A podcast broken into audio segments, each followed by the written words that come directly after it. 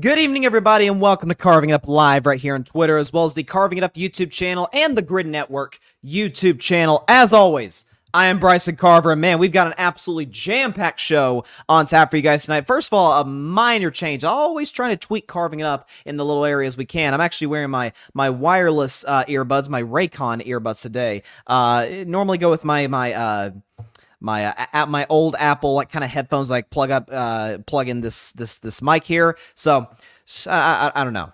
I, I, I the, the sound quality is much better. So I, I can't hear the output from, or the input rather, from my mic into my earbuds, but I assume everybody out there can hear. So as long as that's the case, then we should uh, be on tap for a great show. Parnell is going to be joining the show. Parnell St. Preux, the host of the Commanders Demand podcast uh, here at the Gryd Network. He'll be stopping by in about 15 minutes. I cannot imagine he is overly thrilled with his Commanders performance last night against the Chicago Bears. I'll lead my show off with that in just a second. Also, the Vol View back once again on Carving Up Live. Maybe won't start right at 6:30 Eastern, 3:30 Pacific as we normally do on Fridays, but somewhere around that time. It is a bye week for Tennessee, but I do have a take on where where my Vols are at right now going into this bye week and a big game next week against the Texas A&M Aggies. And of course, it is my week five NFL predictions. The Sunday games, obviously not going to predict Packers Raiders until the day of the game next Monday. Uh, but listen, I'm 0 1 my picks. I picked the Commanders not just to win, but to cover. But I have to tell y'all, of we're we're we're basically a month into the season. I I have not felt more confident about my picks, and I, I had a solid. I, I, went eight and eight in week three, not great, but then bounced back, good ten and six record in week four. I'm going to tell you something. I, I know I'm 0 1, uh, but maybe it's a good omen to a certain degree for a big Sunday. Big Sunday full of great picks. Very, very exciting. Should be a fun show. No doubt about it. Tyler Helton's of the comments. What's up, Tyler? How you doing, man? Uh, like I said, we've got an absolutely jam-packed show on tap for you guys tonight. But first, before Parnell joins the show to discuss Washington Commanders, I got to talk Chicago Bears and what was a, you know, the first win for Chicago uh, in 14 tries and it's it's almost almost kind of fitting. I, am not I'm not a believer in football gods. However, there are some some things that happen where you're like, okay, there might have been a little bit of divine intervention uh, to a certain degree in this because Yesterday, we got the sad news that the legendary linebacker Dick Butkus, maybe the greatest linebacker of all time, uh, passed away at the age of 80. Probably the greatest Chicago Bear of all time, either him or Walt, Walter Payton. Uh, absolute legend in, in that city, and, and certainly his his his presence uh, is is going to be missed, no question about it, in the Windy City. Uh, so maybe maybe it was kind of like meant to be for the Bears to to finally break this losing streak and beat the Commanders last night, which they did. So doubling them up, forty to twenty in our nation's capital. Not exactly, it's in Landover, but you get the point. Uh, 40 to 20. Chicago Bears over the Washington Commanders. Uh, Justin Fields had his best game of the season, and maybe you could argue his best game in the last uh, two years. Four touchdown passes, QBR of 77, and a passer rating of 125. The Bears ran the football down Washington's throat. 178 yards, 5.6 a carry. Uh, Fields himself went for 57 yards on 11 carries, and the defense was outstanding in the first half. A little a little dicey in the second half. You know, it was, a little. There's a point in time where it got to you're like, okay, is Washington coming back? Again, more on the Commanders later, especially with with my man Parnell. Looking forward to having him on the show. But listen, I was a guy who coming into the season really liked the Bears as a team that could fight for that last playoff spot in the NFC North. I decided to go with with the Vikings. I said there were like two. I felt confident about, about my division winners, uh, which I think. Let me see. I had Cowboys. I had the Saints in the South. I had Detroit and who did I, and the 49ers out west obviously obviously cowboys niners huge game this weekend more on that later and then i was very confident whoever's second in the nfc east whether it was dallas or philly was absolutely making the playoffs. And then there were like two wild card spots. I'm like okay these are kind of up for grabs.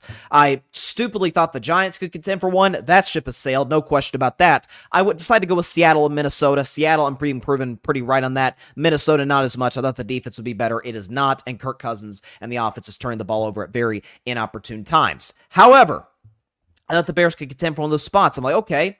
They give Justin Fields some weapons. By the way, one of those being DJ Moore in the trade that involved the Bears giving up the number one overall pick in the draft. And all DJ Moore was, I don't know, go for eight catches, 233 yards, and three touchdowns on the evening in Washington. He was absolutely spectacular. I was always a big a big DJ Moore fan going back to his days at Carolina. I always said he didn't get the shine he deserved because a let's be honest, Carolina, Charlotte's kind of a small market, and he never at any point in time got elite quarterback play. I'm not quite sure he's getting that now in Chicago, but I thought uh, with with Justin Fields there could kind of lift him up. Um, Here's where I'm at though in Chicago today. So they start 0 4, some some really brutal losses, some close losses to to the Broncos in particular. Justin Fields played awful in in the first three.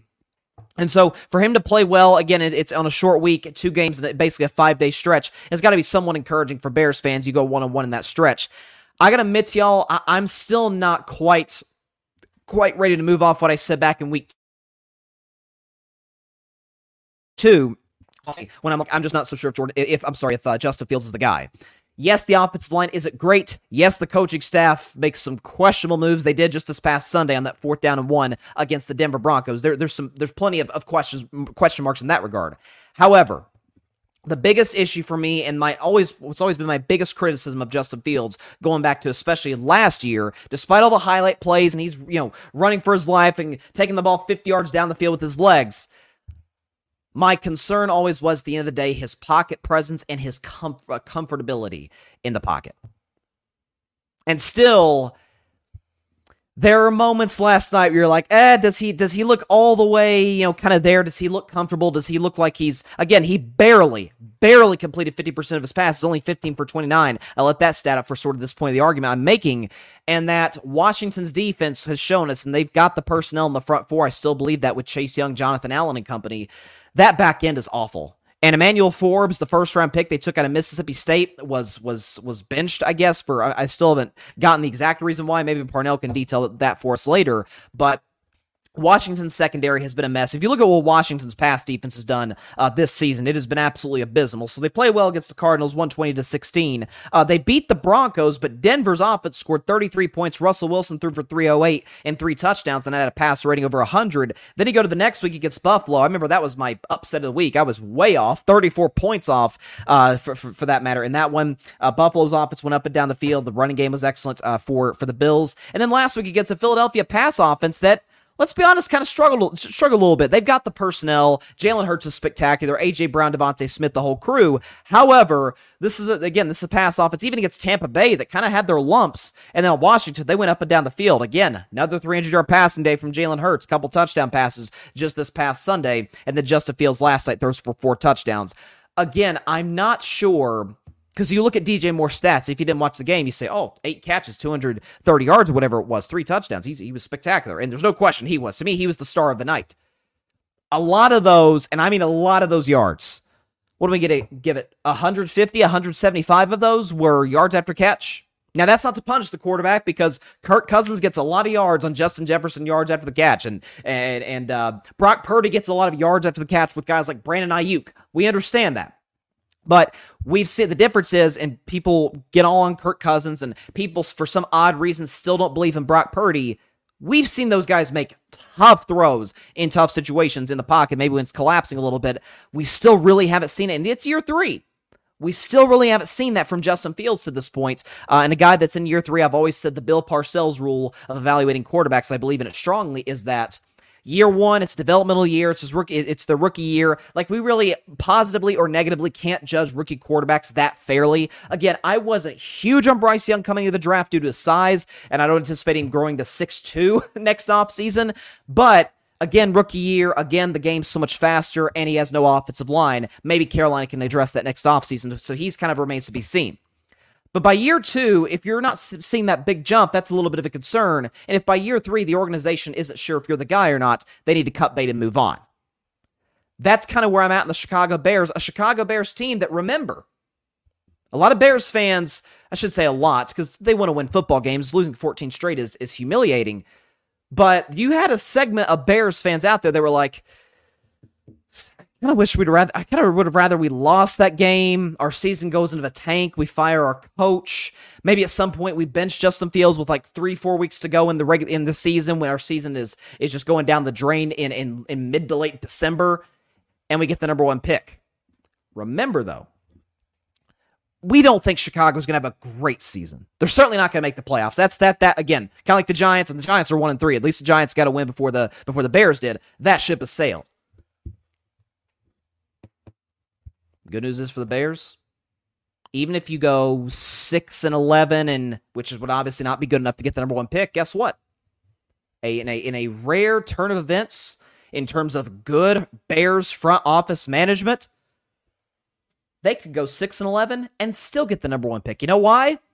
Because they have Carolina's pick from where Carolina traded all those picks and DJ Moore for the number 1 pick of the draft to select Bryce Young. So if the Bears still aren't sold on on Justin Fields, and even if they don't necessarily get the number one pick in the draft, they could still, if they don't get Caleb Williams with number one, we obviously know he's going number one. They could get a Drake Maye. They could get a Michael Penix Jr. I don't think Shedeur Sanders is coming out uh, this year. I think he'll want to stay another a year college with, with, with Coach Prime. But if he does, Shedeur Sanders will be available. Uh, I'm not as big on Bo Nix as some people are, but Bo Nix would be available. I mean, this is as stacked a quarterback draft as, as we've ever seen, ever in the history of the National Football League. Um, there's as much quarterback talent in college as, as, as, I mean, I haven't been watching college football for decades. I'm only 20 years old for crying out loud, but uh, it, it is incredibly deep at that position. So if you're Chicago, and the good news if you're a Bears fan is that it isn't like the schedule because it's the last place schedule is uh you know, there's not a bunch of world beaters on here. I mean, the Chicago's going to have Minnesota next week uh, at home with an extra three days to prepare, get healthy, uh, you know, get rest before that game. Then they've got the Raiders, who have a terrible defense. Uh, they've got the Chargers, and we know those those uh, you know questionable coaching calls that uh, that Brandon Staley can make from time to time. At the Saints is tough. Carolina, we'll see. At Detroit, they're not winning that game against Detroit, uh, who they play two times in three weeks. But you got another game against Minnesota. You got some games against Atlanta in here. So there are some there are some beatable defenses, similar to Washington's, that Chicago will have on the schedule. Again, the question is going to be whether or not Justin Fields can put a similar performance like this together. He doesn't necessarily need to throw four touchdown passes, but I would like to see him not struggle to complete 50% of his passes. And again, keep in mind, a lot of those yards by DJ Moore, a lot of yards after the catch. That that that that had more to do with more to do with Chicago's uh, offensive um, offensive, uh, great offensive night, uh, more than it did Fields just making some some some dot throws, uh, so to speak. So hats off to the Bears for their sake. I'm glad the, the losing streak is over. Uh, the last uh, the last game I think they won. I remember this game was when they played the New England Patriots on a Monday Night Football game last year. And uh, reason I remember that game the most is because when that's when Belichick kept going from Mac Jones to Bailey Zappe and kept flip flopping back to Mac Jones, and then Mac Jones kicked somebody in the in, in the crotch. That's kind of what he's he's known to do. So yeah, that, that's that's kind of what, what, you know that, that that that's what he does. So that was the last Bears win. Um, they get the win last night. Props to him. And know they're they're in a they're in a solid spot moving forward. But I still think that this should be a big time. So Bears are one and four, so they've got I've got 12 games left this season. This 12 games is for Justin Fields' career as a Chicago Bear starter.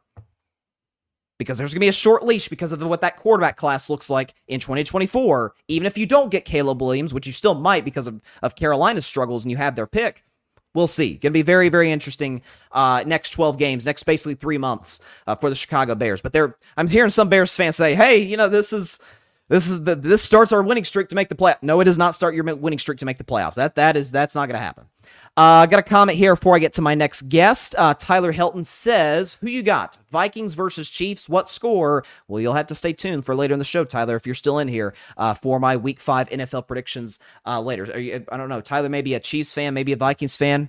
Maybe gambling. I don't know. You know, to Kansas City's a three point, three and a half point favorite. So there's, there's. I gotta admit to y'all, I love some of the lines this week in in, in that Vegas is set. So so hats off to uh to, to Las Vegas doing doing their thing once again. Okay. So I gave the I gave the Bears perspective, and I'm of course more than comfortable giving the the the Washington Commanders perspective, but it's it's kind of hard to do that uh, at least effectively if I if I don't have the Commanders guy uh, here at the Gryd Network. He has been a part of the Gryd since earlier this year. I think we added him during the spring. Uh, he's been a fantastic addition to the network. You also know him as Sports PSP. He's got his own podcast uh, with that covering all sports, and we'll get into some James Harden stuff and some Cowboys Niners stuff a little later. But would you please welcome back to Carving Up Live? It is the host of the Commanders Demand podcast.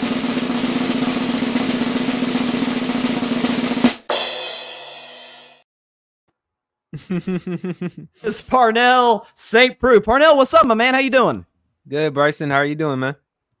I'm doing great, man. It's great to have you back on the show. Let's see. This is your first time on. I think. I, think I remember having you on during the the free agency special that you, you, yeah. I, and, and, Barry did during the NBA, uh, which was fun. But um, first and foremost, I, I, can't imagine you're you're all that thrilled given the your Washington Commanders uh, performance last night, getting doubled up uh, by the Chicago Bears. Uh, just your overall takeaway on what happened last night in in the nation's capital. Well, if you saw my podcast earlier, I definitely had an awful lot to say regarding the loss. Um, that was probably one of the worst losses that we had as a Commanders fan. Because prior to that game, we were six and a half point favorites to win. It was Thursday night football, Amazon. And right out of the gate, Justin Fields was throwing bombs to DJ Moore. And our DBs couldn't do anything to get him on the ground. He had eight catches, 230 yards. That's like an average of 28.8 yards per catch and three TDs. You never, I, I didn't think that the Chicago Bears would have another excellent performance. You would thought, okay, it's Denver. Denver has pro- on paper right now the worst defense in the NFL currently. You would have thought that Washington, okay, after a tough loss very tough loss to um Philadelphia. You only lost by three in overtime. Okay, you should win this game. You move up to three and two. And it literally, as a Commanders fan, our heart was ripped right out of our chest. I mean, that that's the bottom line at the end of the game. Our defense, the past four games, has given up 30 points or more. We gave up 33 against the Broncos, 30 points against the Bills, you saw what happened last week against the Eagles 34, and then last night 40. You can't win that way. And look, I don't want to take any credit away from Justin Fields or the Chicago Bears, but I think it has to say more to do with how incompetent Washington is. Sam Howell, I can't ask much from him because this is his first year as a starter, and that offensive line is just horrible. Again, once again, sacked five times. And I just felt like Washington. I, I, at some point, I need people to stop convincing me how good this team really is because I, I'm questioning and wondering about this team. And you saw what Magic Johnson tweeted. Yeah. You saw the tweet.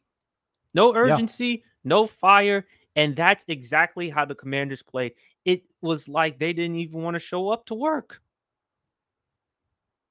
Yeah, yeah, and that that was kind of their, you know, at least in this new ownership era with Josh Harris, and you mentioned Magic Johnson, who was in the building last night uh, at FedEx Field. That was kind of like their first. Uh, it was obviously their first primetime game of the year, but that's I guess, I guess that's the first sort of showing for the Commanders that, that the whole country's gotten to see uh, collectively in a standalone game. And it, it, as you said, it to say the very least, it left a lot to be desired. Um, you and I have we, we, text often during during Commanders games.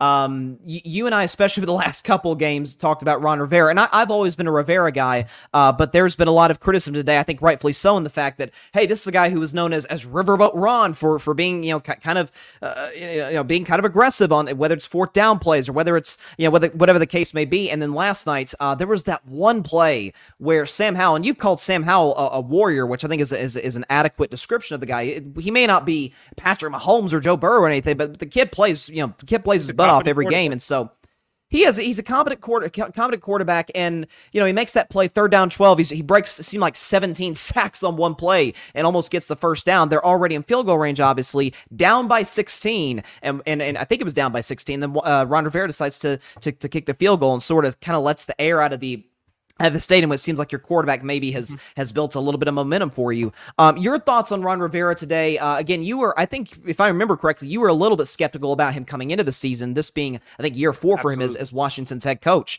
Uh, your thoughts on Ron Rivera today? He needs to go. And I, wow, I, okay. I, am sorry, Bryson. I know you like him more than I do, but I think I've seen enough. After four years uh, of work, and I tweeted he went from Riverboat Ron to Shiverboat Ron because he shivers. He's like scared. Why are you being so scared to take that type of chance to go for it? Okay, fine. If we fail, we'll live with the result, but at least go for it. Bryson, I'm going to be honest with you. Once it hit 27 to 3 at halftime, I turned, I changed the channel. I oh, changed. Oh, wow. I, I changed the channel. I'm like, forget this game. I'm going to go watch some Netflix. I'm going to go watch some Hulu. I'm going to go watch some HBO Max because we all know what the rest of the group on the Gryd is going to have to say about the Commanders' performance, as well as rest of the fans my and family I live with. I was like, enough. That I cannot take this game anymore. I've seen enough from Ron Rivera. Once it hit 27 to 3, I changed the channel and I'm like, I'm tired of this. And Ron Rivera is just losing, losing my confidence and trust in him. You know, last week in the Eagles game, he's you know the reason why he decided not to go for two. Why is you know, that? He admitted that the team was gassed. They, but, but, not to not to interject uh, here, Parnell. Did they before that last touchdown pass that Howell threw to Dotson? Either it was that, by Washington or I think it was by Philly. Wasn't there a timeout before that play? You know the touchdown I, I think Sam there was. Howell threw to Jahan Dotson to put it 31-30. That was the reason yeah, yeah. why he decided not to go for two. He he said that he was gassed. My thing was, okay, Ron, if the team was gassed, why not go for two? Why not go for the win? Sure. Now, I understand from a standpoint, okay, you wanted to take a conservative approach, you wanted to go for the extra point. Um, maybe you have a chance in overtime, in which they did, and unfortunately, at overtime, they failed. But I have lost complete faith in Ron Rivera as a head coach. He's great as far as a leader, but defense, which has been his signature, Washington defensively on paper has been atrocious. And which is why yeah. I believe after next season, although some people may not like it, I would like to see Eric Bieniemy as the head coach for the Washington Commanders because at least I see much more potential with the offense than I have with this defense. And our defense last year had a really good season. And we yeah. have a really good defensive line led with Chase Young. Chase Young has been playing well so far this season. He's been healthy and he's been getting after the quarterback. We also have Montez Sweat, Daron Payne, um, Jonathan Allen. Our problem, our defense is our secondary. We just can't find ways to contain the pass. And Emmanuel Forbes, because I said this before on Commander's Demand, I still have regrets whether taking him over Christian Gonzalez, even though Christian mm. Gonzalez is hurt and will be right. out for the remainder of the season. Emmanuel Forbes going up against wide receivers who are great after the catch and are physical. He's going to have an awful long time unless he finds a way to change his career, whether adding on weight or developing more as a corner. I remember us all being very skeptical when we did our Gryd draft show back in April. Us all being very kind of like, huh? That was like a very kind of odd pick. We felt like Emmanuel Forbes was more of a late first round or early second round guy. Um, but but no, you're you're you're right. And and there was again, there's a very situa- weird situation surrounding him, and it's kind of odd. Again, as far as, but I think it's interesting your your, your theory about Bieniemy about you know making him the guy. And you know, I've always been of the belief that so Ron Rivera is, is, a defensive coach. He specializes in the defensive side of the ball. Uh, it's kind of like Brandon Staley, not as bad as Staley, but Staley's a defensive coach. His defense might be bottom five in the NFL. Like you've got to. That would be like if Andy Reid uh, was the head coach uh, in Kansas City and the offense was awful. I know the offense has had some some some peaks and valleys here and there, but you know, by and large, with Patrick Mahomes, obviously that, that that that helps tremendously. But that'd be like if his offense was bad for like a three month stretch. It's like okay, what what? There's got to be something with with the coaching here. That's that's some interesting points uh, made by you. Uh, and again, I last last commander's question, then we can move on. Real quick though, we've got a, a comment here. Uh, the Cowboys camp fan initially had a comment. Uh, our, our, teammates here at the Gryd had initially a comment that uh, uh, I wasn't going to read it here, but he, he said, "I'll PG thirteen not going for two, talking about the game against Philly." Mm was such a punk move um, uh, to a certain degree. And and plus, there's the the Ron Rivera situation before the uh, Remember, he said, "If I'd have known that Sam Howell was this good, I'd start him last year." It's he, like, well, he, he, was there last he year, and he did, uh, and he and he decided to go with Carson Wentz in that game against Cleveland last year instead of him, instead of Howell or Taylor Heinicke. Again, that just shows you how clueless he is.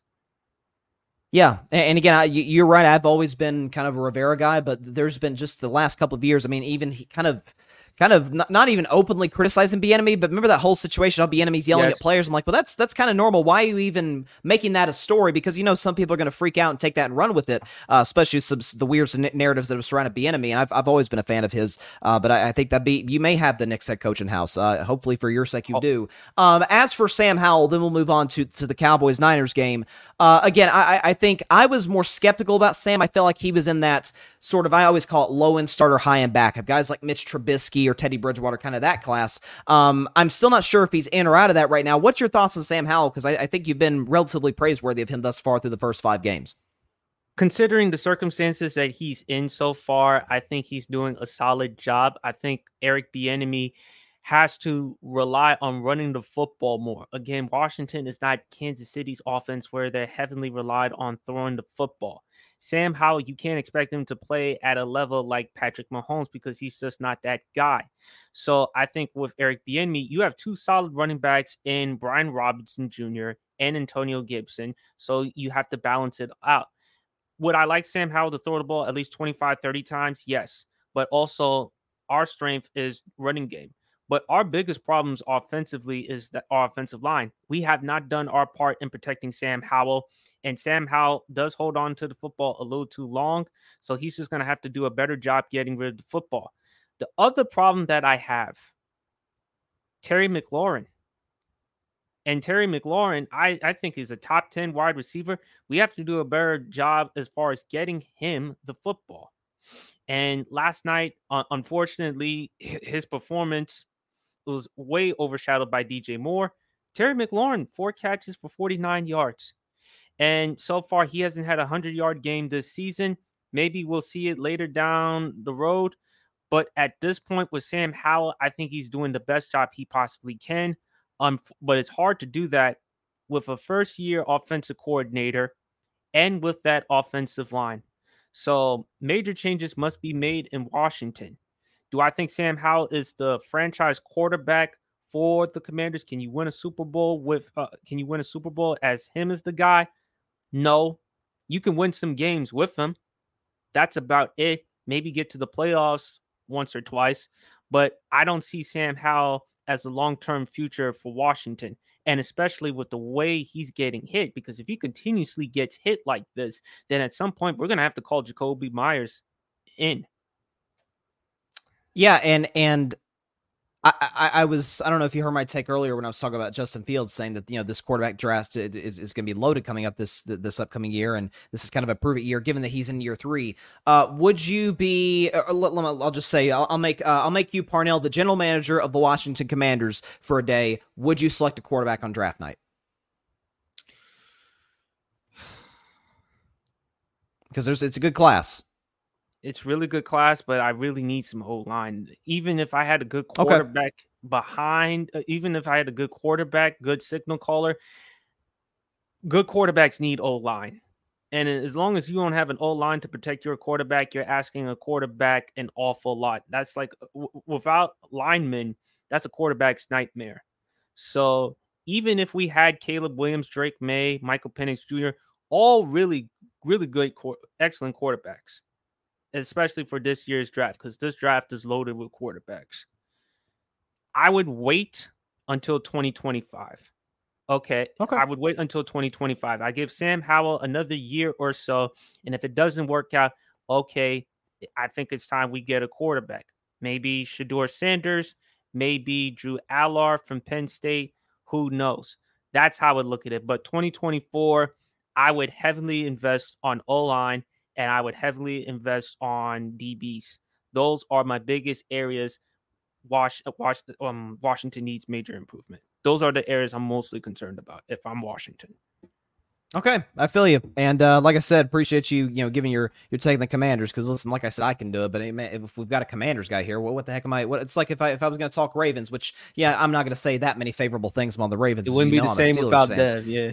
it wouldn't be the same. It wouldn't be the same without Dev Parnell. It, it, it, just wouldn't. So that's you know that goes. Like I said, you do a great job at the show. Great show, by the way, earlier this morning. Everybody check that out on the Gryd Network. Um, the biggest game though of the weekend is is is Dallas and San Francisco. Obviously, rematch in the playoffs a couple years uh, in a row. San Francisco getting the better of Dallas in both matchups. Um, what are and you you're more than welcome to, to give your pick for this game. What what what to you? What what is the what are the sort of uh, the keys for the game uh, in order for Dallas or for San San Francisco to win this football game on Sunday night? Well, I feel like you're trying to get me in trouble because Patrick and Barry, we all know they're Cowboy fans and they want to hear nothing from a Commanders fan. But hey, um, hey, hey, this ain't about this. You're on my show, man. You can say whatever you want. Okay, this ain't the great group chat for those out there wondering. Um, as for the game, I think the key for Dallas containing Christian McCaffrey. Christian McCaffrey, if the MVP were not a quarterback award, I think he would win it because he's been playing unbelievable football so far this season. He's been great in like four games. Um, when I look at Dallas, the only way you're gonna have to take away Christian McCaffrey, you're gonna have to dare Brock Purdy to beat you because Brock Purdy is to have to get out of his comfort shadow with the system with Kyle Shanahan.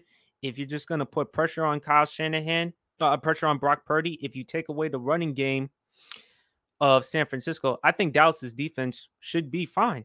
They played well enough last year at San Francisco in order for them to win, but of course, and we all know because we all know how you feel about him, Bryson. Dak. What type of performance are we going to see from Dak Prescott? Dak Prescott, to his credit this season, has played solid. Has he played spectacular? No, but I think he's played solid enough.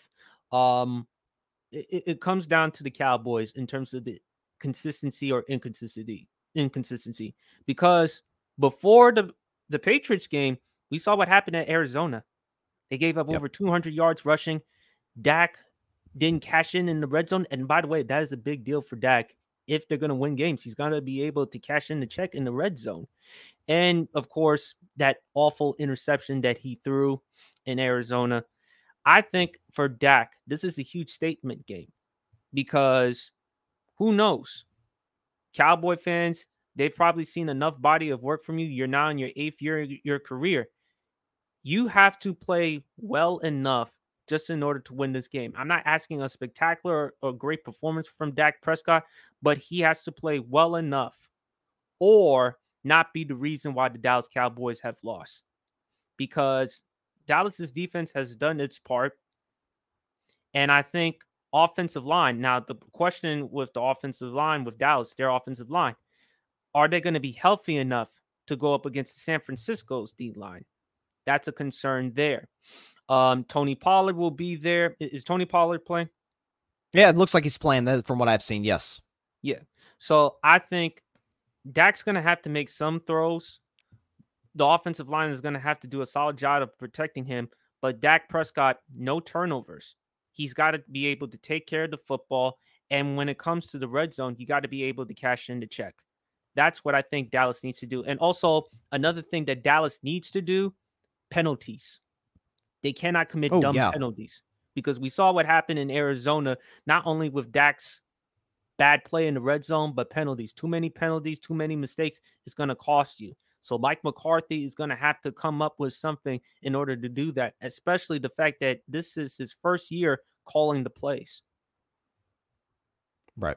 Yeah, and I think so too. You know, you you mentioned obviously containing Christian McCaffrey. That's obviously defensively to me. That's the key. I I, I think I'm I think I'm in in the minority of people that actually thinks Brock Purdy's a pretty good quarterback. Again, it, is is he a product to a certain extent of the system around him? Of course, it, it's hard to screw up in a Kyle Shanahan system when you've got those guys surrounding you, Deebo and Kittle and Aiyuk and McCaffrey, and we know all, all the names there in San Francisco with that defense backing you up as well. Um, and, and if you remember too, you know Dallas's defense in that playoff game, especially the game in San Francisco, the most recent one was outstanding. Held San Francisco to 19 points. They didn't take mm-hmm. the ball away, but you know Brock Purdy didn't play that well. But you know credits to San Francisco, they kind of cashed in the red zone there in the fourth quarter uh, to, to win the game. But I'm with you, and obviously you and everybody out there knows me as like the Dak guy. Uh, been a Dak Prescott fan since since his days at Mississippi State. Uh, but again, I, my my key, and I talked about this on Wednesday's show, is will Mike McCarthy open up the playbook more for Dak to to have to win the game?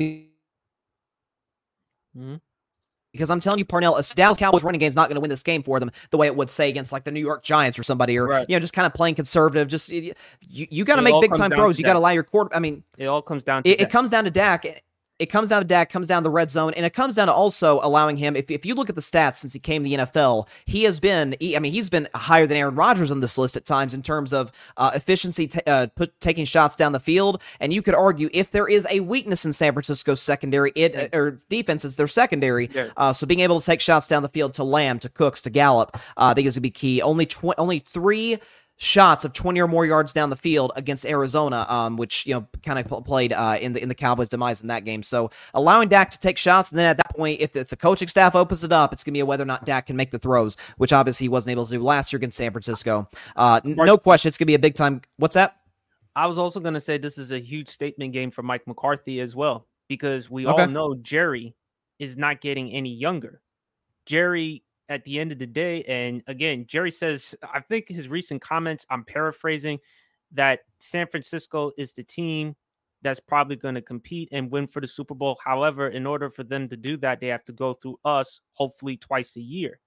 Well, he he no, not to interrupt you. He said Dallas has to go through them, them twice, a year. He didn't. Yeah, Okay. yeah, yeah. So for Mike McCarthy, again, we believe I believe he hired him is because Jerry likes him, and we all know how Jerry feels. This is a huge win. This is a huge one for you because I've said it before. He's nothing more than a product of Brett Favre and Aaron Rodgers of Hall of Fame generational quarterbacks. If you're going to have a chance to beat the San Francisco 49ers, ironically, Mike McCarthy is going to have to come up with a great game plan and he's going to have to do a better job calling plays than Kyle Shanahan. So we got to see how Mike McCarthy can handle that. Well- if it comes down to to play calling, then then Shanahan's going to get the best of him in that regard because Shanahan is is uh, certainly he's I think he's the best offensive coach of the league when it comes to designing run plays, uh, just just creative ways. Whether it's getting Deebo Samuel involved and obviously Christian McCaffrey, that's gonna be a good one. Did you have a prediction for that game? I have San Francisco winning. I think it'll be 20 to 17. It'll be true. Twenty seventeen. It'll be a tight fight fought game. I think San Francisco will probably win a, a field goal. Dak may have a chance in the end, and then unfortunately, it'll come up short. Not a pick or a fumble or anything like that, but I think Dak is going to be in tight pressure when it counts most. Okay, that, that's twenty to seventeen. That's I think the over under for this game is like forty four. So that'd be that that hit the under. I do think it's gonna be a defensive battle, and it's it's gonna be a it's gonna be a good one, no question about it. To the NBA, only NBA question because obviously media day was on Monday, training camp has already started, and the season starts in less than three weeks. It's very very exciting. Um, your thoughts on on the whole James Harden situation? This is now three. This is I guess three times in Oh, less than three calendar years. It's it, it is. It- it's amazing that he he he. Let's just say put on just a. a tiny bit of weight to get out of uh, Yeah. out, of- out of Houston. You have the situation in Brooklyn. I defend him a little bit for Brooklyn just because of the, the chaos there. I kind of understand why he left. And then this situation now, again, another, and that's become his. I, I think. Could I argue? Before I even ask you the question, could I argue that James Harden is the most notorious playoff choker in NBA history? I mean, it- I mean, there's there's some guys you can mention, but Harden's up. I mean, year after year, those these game sixes and game sevens, many of them in his home floor, man, he has been bad in some of these games. Um, you talk you talking did- currently or you talking all time? oh, all time, all time. Yeah, he's he's he has to be in that discussion. There's no question Yeah. about that. No one's going to forget the 2015 um, Western Conference Finals, particularly Game Five, the amount of turnovers. 2017, particularly Game Six, no Kawhi Leonard, no Tony Parker. 2018, it wasn't really all his fault though. In Game Seven, remember 27 threes? I think the Yes. Rockets attempted and they missed all of them. 2019, okay, KD went down in game five with the strained calf, although it looked like to me uh, an Achilles. But they had a chance in game five. They had a chance in game six. That didn't work. And then, of course, last year. He's definitely in the discussion as far as biggest playoff chokers. Um, as far as with James Harden skipping media day, we all know why. He wants to be traded. Remember, he called Daryl Morey a liar early in the Yeah. offseason. So no one is going to forget that. Where does he want to go? It's I'm hearing reports that he wants to go to the Clippers. You know, and the Clippers, they could use they need a point guard, especially why not with someone like James Harden and he's back home in California. But what do the Philadelphia 76ers get in return? And if you get rid of James Harden, what are you going to do with Joel Embiid? Because he's go ahead. Sorry. No, go ahead. No, I was just gonna say I think Embiid's gone if they trade Harden because I, I read yesterday that the a package would include something like Terance Mann and multiple first round picks. First of all, Terance Mann is, is, is your running, or of course t- uh, Maxey would be your, your your running mate for Joel Embiid, and I really like Maxey. Um, I'm not quite sure he'll, he'll be able to be a number two on a championship team. Uh, not even saying Harden is, but I, I think you know just just long term that that's a better option. So we we know Embiid has been frustrated whether it's been with coaching, whether it's been with the front office, and uh, and and again I, I I've been I've been one of the few for who's who's put more on Embiid than, than, than a lot have in terms of the playoff exits and some of his his his performances struggling in big games. Um, but I think he's got. I think Miami's potential an option Knicks, but that's another conversation for another day. Uh, but I, I think if this trade goes through, whether it's with the Clippers, uh, assuming it's like Terance Mann in the first round picks, Joel's like I'm not sticking around for a bunch of kids waiting for them to develop. I'm here to win now. Um, so that, that that could be that could be potentially devastating for Philadelphia. That's why I kind of don't blame, as bad as it is, I don't blame Daryl Morey for at least trying trying to salvage what you have with James Harden trying to stay. But mm-hmm. I don't know. That's where I'm at. Yeah, I, I I feel it, and I just think for um James Harden, you know, he's getting up there in age anyway, 34 years old. So at some point with the NBA, what's the league? At, at some point, do you think at some point if he doesn't produce or play at an all-star caliber level, the league eventually they'll move on from him? Yeah, and it's it's it's also too he's obviously his his scoring production isn't near what it used to be, but that you, you can live with that just because he has moved out of his prime. Uh, to his to his credit, he's still a great you know playmaker. He's still I've I've always said like this notion that he's a two guard. No, he's a point guard. Man, man's averaging. He's got the ball in his hands every offensive possession. Uh, he's averaging consistently over you know ten assists a game. He's actually led the league in assists multiple times. Uh, but he's more of a defensive liability than he ever has. Even even at his peak when he was winning MVPs, we talked about his, him being a liability defensively. It's it's it's tenfold now. Uh, you obviously have the locker room stuff. You have now uh, you know, quitting on three teams in three years. I mean, that's you you you are right. This we could be looking at a situation. I, I, I liken it to this. Like think about think about Russell Westbrook and how he, we were dogging him and, and how he's struggling in LA. And I, have never been a Westbrook guy even before the, the Lakers debacle. Um, Russell's teammates swear by him. They they yeah. love him in the locker room, and that's that that in and of itself. Now with him being kind of a role player, or at least a glorified role player now with the Clippers, uh, that's that by itself is going to keep him in the league for a while. It's just and it, this matters in life is if people like you, they'll give you second and third and fourth chances. Uh, I mean, uh, how many how much equity at this point is hard now having the league at this point? Not much. He doesn't have that much leverage at this point.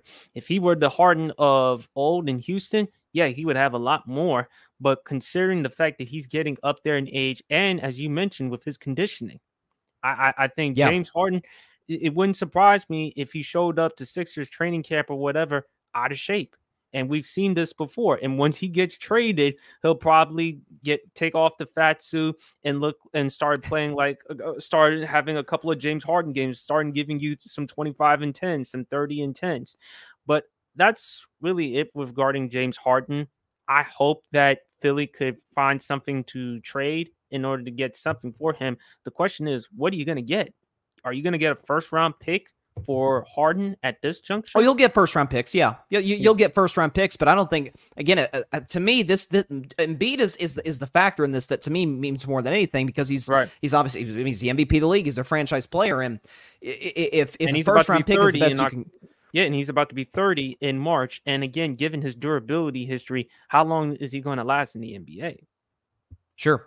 Yeah. No, I'm with you. Again, the greatest bigs in the history of the league, whether it's your Shaqs, your Kareems, your anybody, you know, they they, they often need a, a good, solid point guard or even a guy who can who can score consistently on the perimeter. And Harden's historically been that, but again, that's diminished his explosiveness as. Uh, again, you mentioned too, and I've always it's always I've always gotten a kick out of how yeah, he, he's he's incredibly overweight, and then like overnight he looks like the old James Harden. Like how, how did how did this happen like so quickly? It's it, it just kind of it defies science. I I don't I don't get it. But either uh, he's he's, suit or probably in a sauna room for that long. Uh, so it's one of the two, maybe both. I don't know. Uh, Parnell, tell everybody out there where they can find you.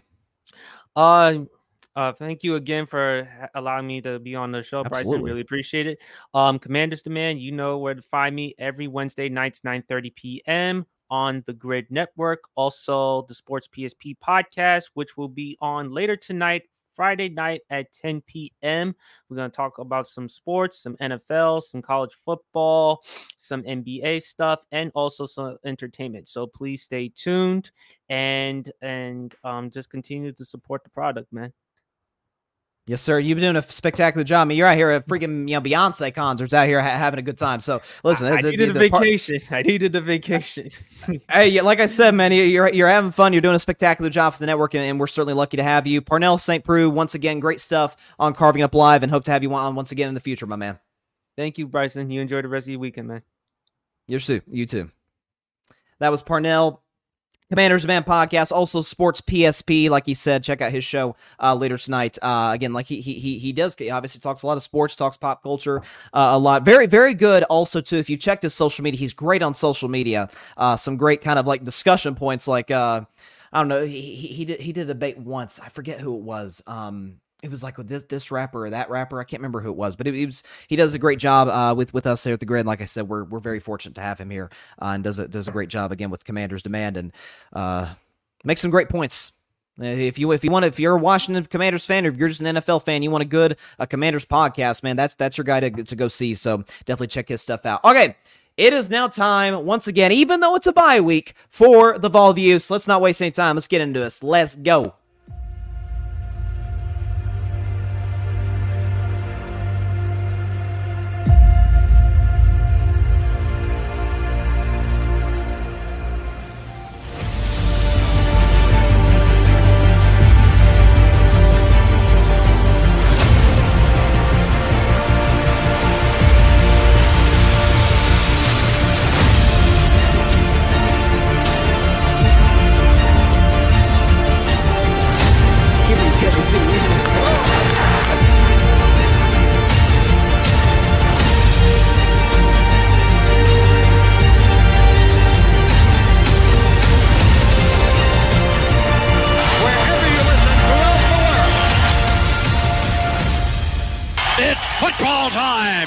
Tennessee. voice of the great John Ward once again bringing us into the latest edition of the Vol View live here on Carving It Up. And, and listen, as a Vols fan, I, I know you might be looking at the fact that, hey, I mean, Tennessee comes to the season. They're in the top 15. They get as high as, as number 11. And of course, you had the loss to Florida, which was highly disappointing. But, but, despite the fact that with a win, curiously, we fell a spot in the AP top 25. Listen, that uh, we're going to get to a point in about a month with the AP. That don't mean anything. It's a college football playoff poll. That's going to mean everything uh, to Tennessee. And I, by the way, let me just say, uh, I, I, don't think our our chances to get to that particular tournament are are, are terribly far fetched. At least when you consider the the competition, the SEC. But my Vols picked up, picked up. Let me rephrase that. Got, stole, dominated a big time win 41 to 20. More than doubled up the other team. All on one point off of the, the game last night between Washington and Chicago. Tennessee beat South Carolina 41 to 20 last week in what was no question about it a revenge game for my Vols, given the fact that the same South Carolina team with the same coach, the same quarterback, many of their weapons, flat out beat us up last year, put 63 on our heads, and, uh, and ended our college football playoff hopes. Hendon Hooker, our starting quarterback, got injured in that game. Hendon Hooker was going to win the Heisman Trophy. I firmly believe that uh, until his ACL uh, went out. So it was, it was, it was a bad night, bad bad night to, to, to be a Vols fan. So to, to get this win the other night was big time. Uh, by the way, the Joe Milton was probably probably had his best game of the season thus far 21 to 32 239 yards a touchdown two picks but was relatively efficient. Tennessee's run game, and again, we, when we talk about, and I've said this week after week after week on the Vol View, that when we talk about Tennessee, we talk about the head coach Josh Heupel. We think about this explosive, high flying offense, and it certainly has that potential. And you saw that from time to time. There was a big time shot that Joe Milton took were Squirrel White, uh, the, the young receiver we've got there, made a spectacular uh, acrobatic catch to set us up in, in, inside the five yard line. Uh, Squirrel White, by the way, had a big time afternoon or big time evening, uh, rather nine catches for 104 yards. Uh, also had a, a, carry as well. So Squirrel White was you know 100, uh, over 100 yards from scrimmage. he played well, but we we we talk about this high flying offense. We often neglect the fact that Tennessee's run game just might be the best in the SEC. Tennessee against South Carolina 40 carries, 40 carries. Really committed to the running to running the football. 238 yards, three touchdowns, six yards a carry. You had Jaylen Wright going for a buck 23, had a 42 yard touchdown run uh, in this game. Jabari Small went for 59 yards. Dylan Sampson went for 49, and then he had a, you know nine yards combined from Squirrel White and Joe Milton uh, to round it out at 238 yards rushing. So again, Tennessee gets or got this past week Cooper Mays back, our starting center back from injury, which made all the difference in the world. And again, against a very good South Carolina defensive front front, one that had, had played well, had, had kind of beat Georgia up to a certain degree, at least the first half of the game physically, uh, again, up front against Georgia in Athens. And they, they got barely any pressure on Joe Milton. They could not stop the run. And so uh, for me as a Vols fan and for all of Vol Nation, I think we should feel great right now. Joe Milton's playing well, seems to be finding his rhythm a little bit. Uh, really, the, the the worst part of that about that football game, and and certainly the worst part about this Tennessee football season thus far, even exceeding the Florida loss a couple weeks back, is the fact that uh, Bru McCoy, who is the, the, the senior wide receiver for for my Vols, uh, suffered a, I don't think it was a compound fracture. It may have been, but suffered just a nasty ankle injury uh, in that football game. Very reminiscent of Dak Prescott's three years ago with the Cowboys. If you, for NBA fans out there, Gordon Hayward six years ago, if you remember that on opening night back in 2017 when he was with the Boston Celtics. So just a terrible injury. The, the, the fans rallied around him, his team rallied around him. Uh, and it looks like, from what I'm reading, it looks like he'll be eligible to come back next season, which is great. You never want to see a kid uh, in, in his, in his college football career like that. So again, outside the Bru McCoy injury, it was a great night all the way around. Got revenge on South Carolina. I, I, I loved. I gotta say, I loved the comment from Spencer Rattler, the, cor- the, the quarterback for for South Carolina. Who's a really talented kid, by the way. Who you know he, he goes out there and he says like you know good for them that they they beat us up. You know good for them they got the win and and, and we were their Super Bowl. I got bad news, uh, Spencer. Um, I don't think Tennessee considers South Carolina one of its three biggest games this season. I think it would go Georgia number one, because that's the number one team in America. Everybody's gunning for Georgia right now, and they look quite vulnerable, I might add. Alabama number two. Listen, we beat Alabama last year, but going into Tuscaloosa, into Bryant Denny Stadium, that's a whole different monster that Tennessee will have to conquer in just a couple of weeks after the A&M game. And then after that, to me, the, the third biggest game for Tennessee is at Kentucky. Kentucky's playing well. They're playing good football. They're ranked. Uh, South Carolina's not ranked. South Carolina was a, a revenge game, certainly, but not Tennessee's Super Bowl. And I thought the Tennessee social media team did a good job of, of saying, like, hey, we're going to Disney World, right? To celebrate this Super Bowl. Oh, man. It's the same same program. Not that I blame them, by the way. I mean, I like South Carolina, but I'm going to be objective. Same program that when they beat us last year, when we were the fifth ranked team in the country, I'm pretty sure they rushed the field. You can check the tape on YouTube, but I'm quite, I have a pretty good memory, a pretty good, pretty good memory in this old noggin of mine, and I'm pretty sure they rushed the field in that game. But that's neither here nor there. Okay, who, who who cares about that? That's old news. That's the past. Can't change that.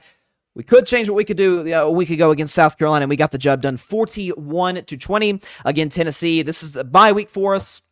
Get healthy, get rested. Uh, and, and again, I think going the bye with momentum is huge. The offense again is kind of finding their rhythm back-to-back 40-point games uh, in the last couple weeks following the Florida loss. So big test though next week against Texas A&M. That game is going to kick off I think at 3:30 Eastern. The big SEC game on CBS. ESPN's giving Tennessee a 56% chance to win. A&M's four and one. Uh, A&M actually's got Alabama tomorrow. Bama's a two-point road favorite, so that should be interesting. Uh, I almost hope A&M wins that game, and I'll tell you why so that you beat Alabama, you're feeling great about yourself, and then you walk into Neyland Stadium, and we understand how loud that place can get. At least I think all college football fans know that, and they underestimate us.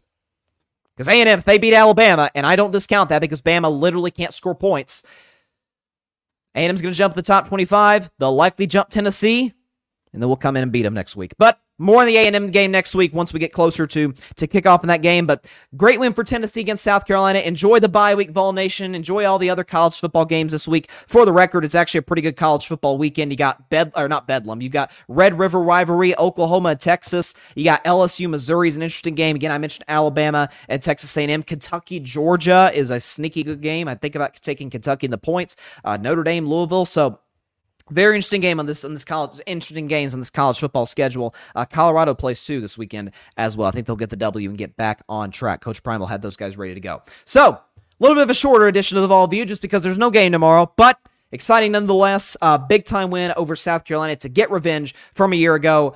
Once again, bye week. Enjoy it, Vol Nation. Enjoy it, Volunteer Football Team. Get ready to go next week against the Aggies at home in Knoxville in Neyland Stadium. Going to be a very fun matchup, no question about it. So until next week, that is the latest edition of the Vol View and Bryson Carver signing off. Enjoy the bye week, guys. Should be interesting and it should be fun.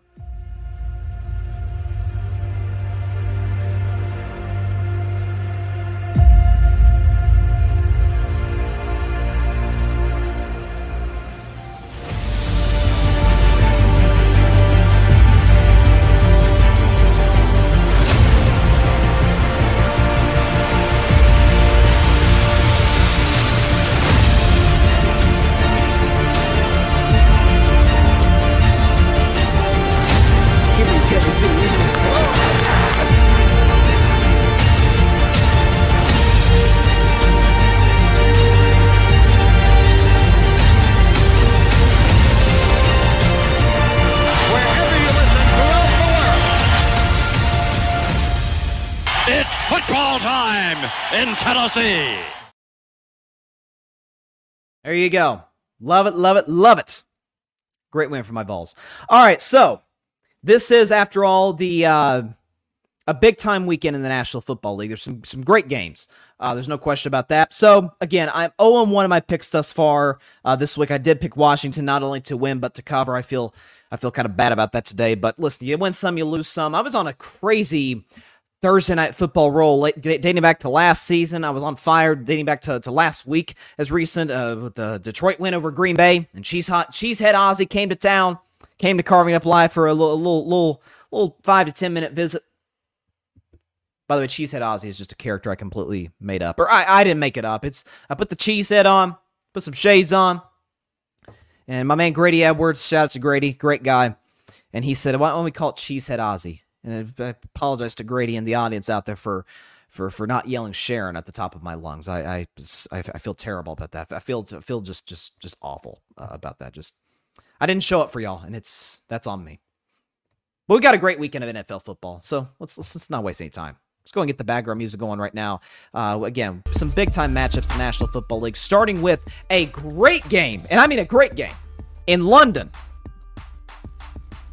Across the pond, you got the Jacksonville Jaguars, second straight game in London for those guys, against the red hot Buffalo Bills. Uh, Buffalo in this game is a five and a half point favorite. Uh, listen, I have Buffalo this week in at, uh, at my number five spot. Uh, this week in, in in in Bryson's best Tim.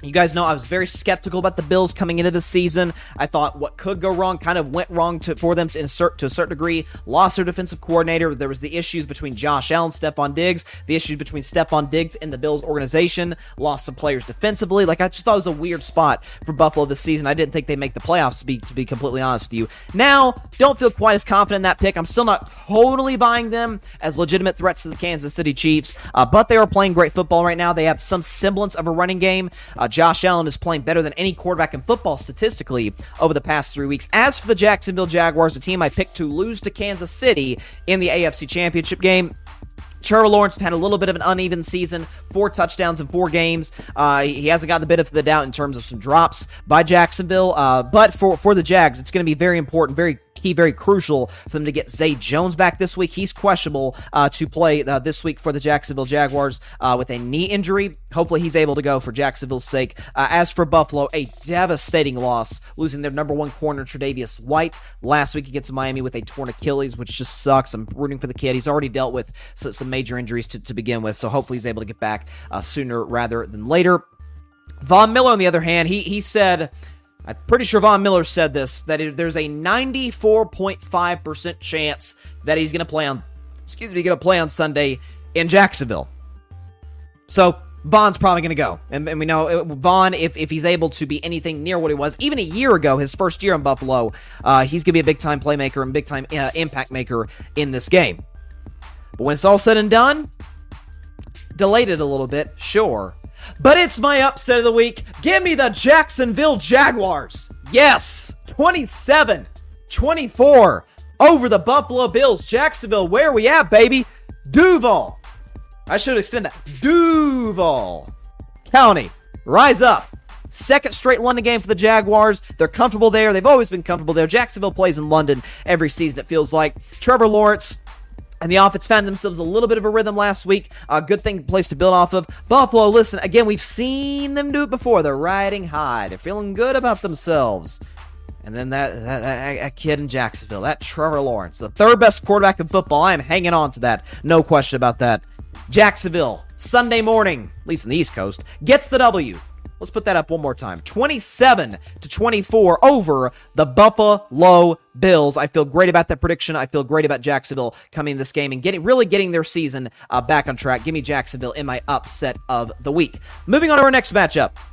We got the Tennessee Titans, the Indianapolis Colts, two AFC South teams. The Titans are two and a half point road favorites in this matchup. Tennessee coming off a bludgeoning of the Cincinnati Bengals last week, 27 to 3. You got Derrick Henry out here throwing T- Tim Tebow style jump passes uh, in, in, the game. Ryan Tannehill played solid, and the defense for Tennessee was absolutely outstanding. Again, they, they did, after all, Cincinnati to a single solitary field goal. And of course, Joe Burrow's calf injury aided that to a certain extent. I still don't know why, for the life of me, why the Bengals won't rest him, but hey, that's that's Cincinnati's management, and they tend to make poor decisions in that regard. But this isn't about Cincinnati. This is about Tennessee. And it's about the Colts, too, who last week we think they're dead in the water against the Los Angeles Rams, down 23 to nothing at the half, or not not the half, down 23 nothing in the second half.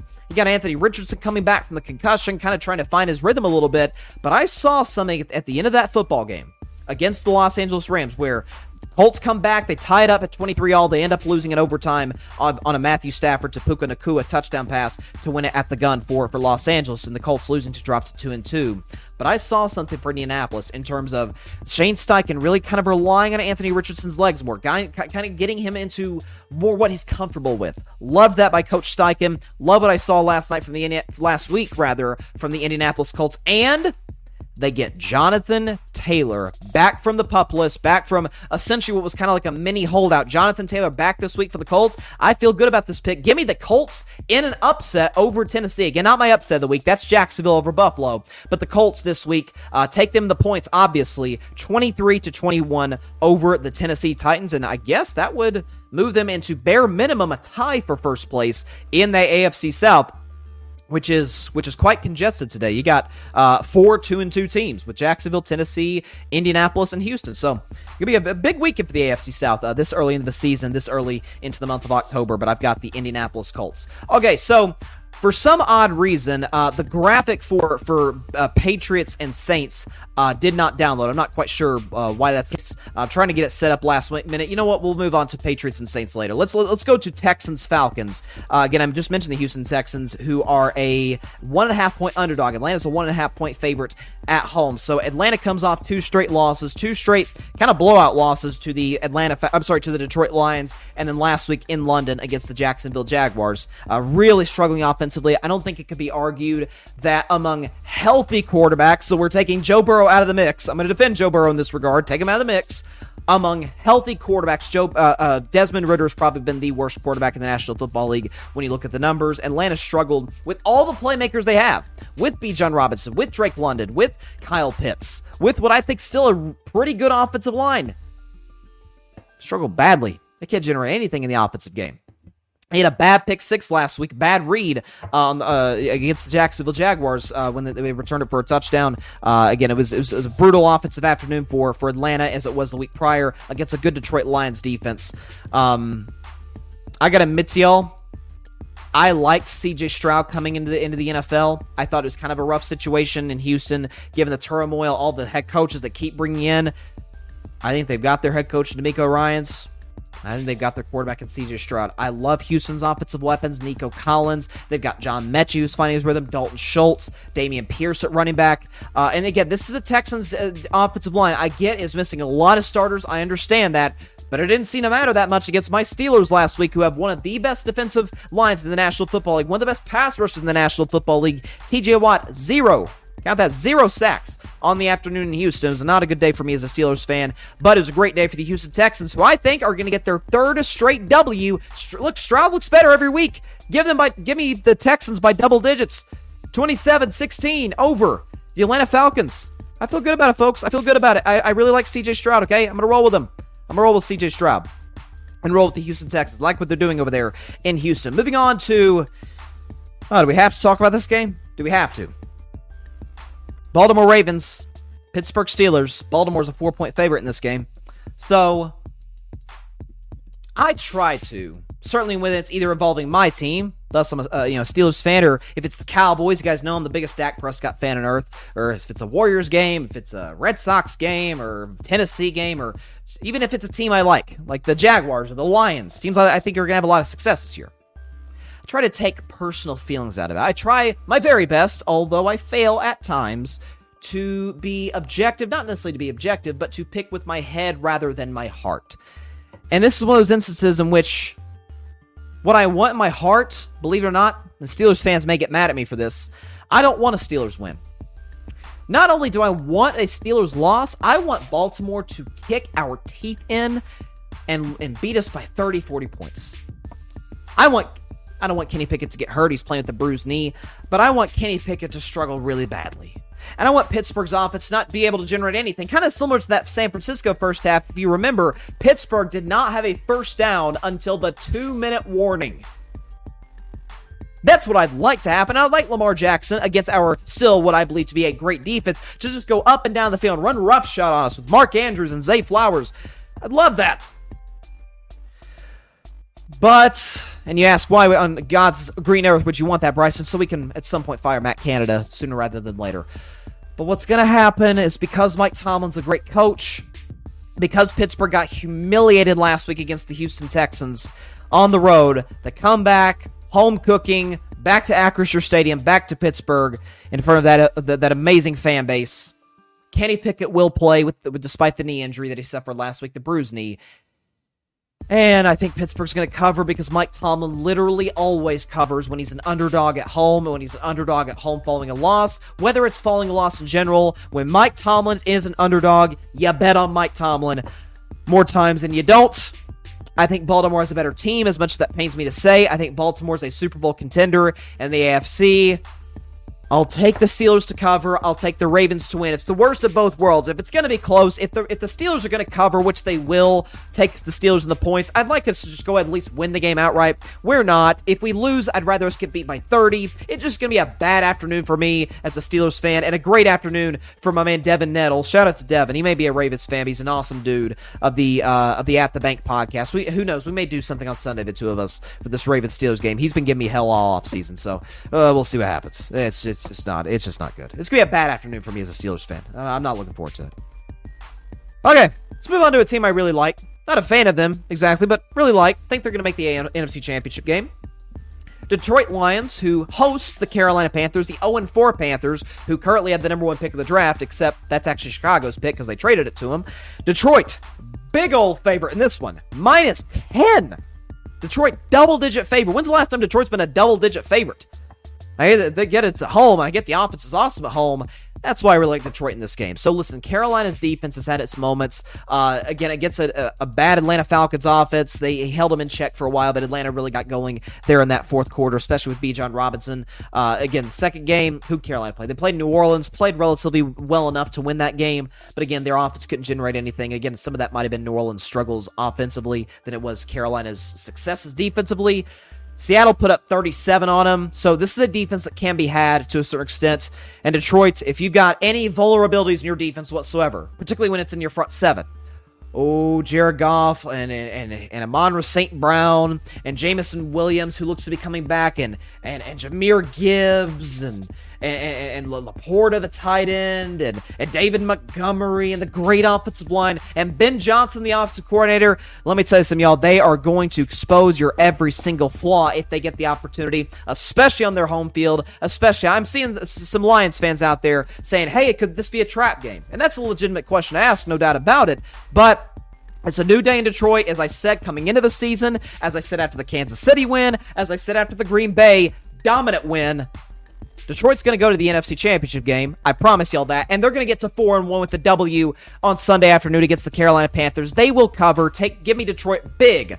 34 to 17 over the Carolina Panthers to win this football game to get to 4 and 1 to maintain uh, their first place spot in that a I'm sorry in the, in the NFC South. Uh, definitely feel great about this pick. Give me the Lions in this one 34 to 17 over the Carolina Panthers. Moving on to our next matchup, and this is a weird one. It's the this the weirdest game. This is actually one of the ones I struggle with the most in terms of the odds for this one. New York Giants at 1 and 3, Miami Dolphins at 3 and 1. So you're like, Bryson, this this should be this should be easy. I mean, Miami's out here. Last time they played a home game, they scored 70. That doesn't happen much. Did that against the Denver Broncos. It isn't like the Giants defense is a heck of a lot better than Denver's. It's better, just not, you know, not by much. You know, they did get, you know, they, they lost 40 nothing Dallas and and the Arizona Cardinals ran roughshod on them in the first half in that game, and, and Brock Purdy went up and down the field on them in week three, and Seattle's offense kind of struggled. A lot of that was because Geno got hurt at one point in the game. I get it, I get it, I get it. I understand that. Go with the Giants and the points. Miami's an 11 point favorite. So both teams, in their own way, got humiliated. Because for Miami, if they go on the road, beat Buffalo uh, in, in a stadium they struggle in historically, man, like that, we could we should seriously be talking about the Dolphins as potentially the best team in football if we weren't already.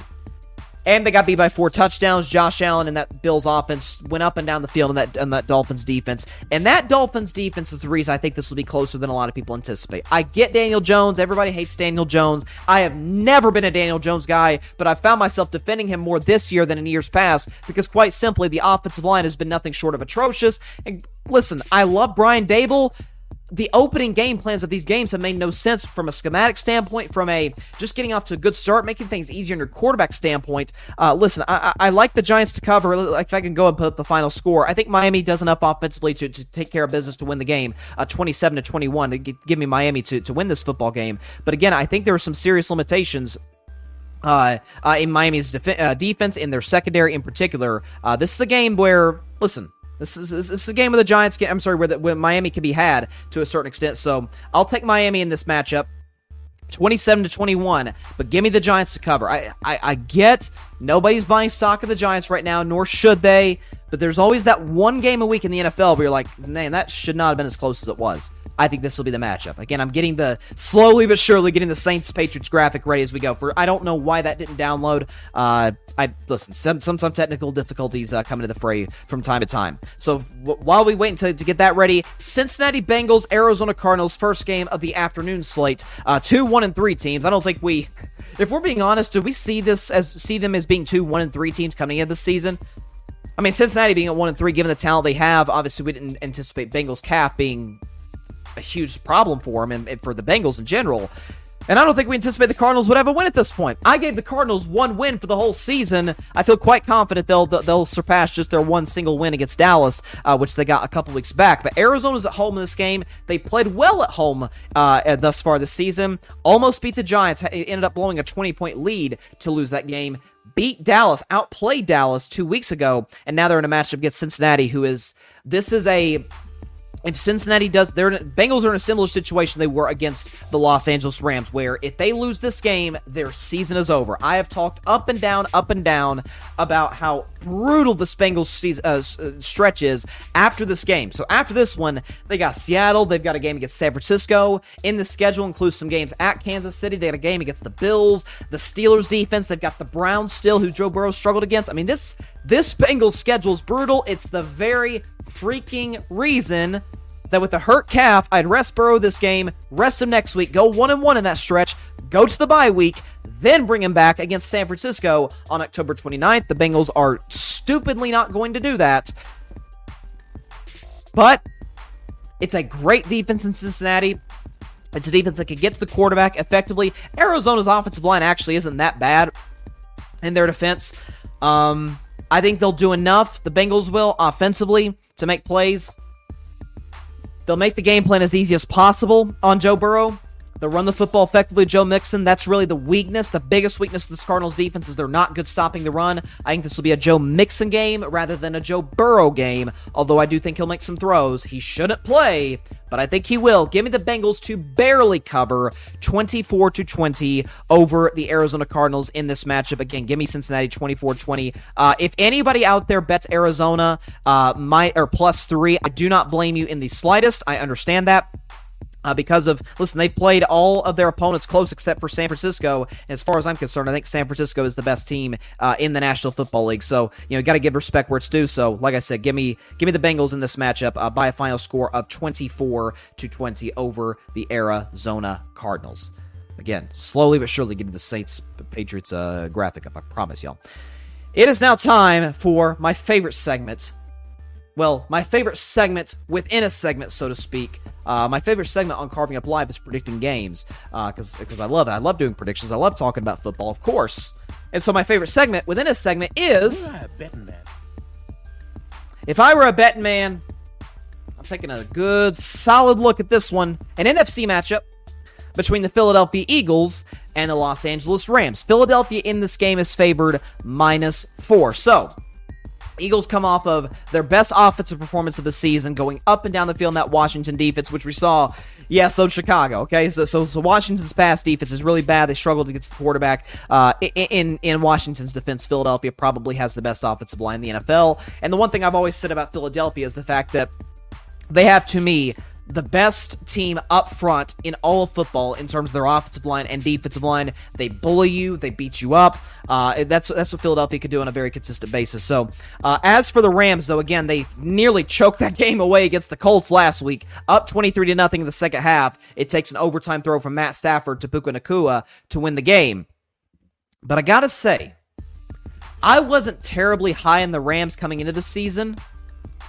Wasn't terribly high on Matthew Stafford from a health perspective, and frankly, from an age perspective, given the, the injuries he suffered over the course of his career, the injuries he dealt with last season. But my twins coming back. And if y'all don't know who that is, it is Cooper Kupp. I mean, he was, after all, the Super Bowl 56 MVP. He did, after all, just two years ago have the greatest season that any receiver, Jerry Rice himself included, has ever had. And yes, he kind of looks like me. I kind of have a little bit of bias in that regard, and I like Cooper Kupp. Seems like a good dude too, and is an excellent player when healthy. Well, good news, Rams fans. He is healthy. You pair him up now with Puka Nacua, who's been statistically the best receiver in football through the first month of the season. Matt Stafford's playing well. The Rams' offensive line is not as bad. It's not great, but as bad as I thought.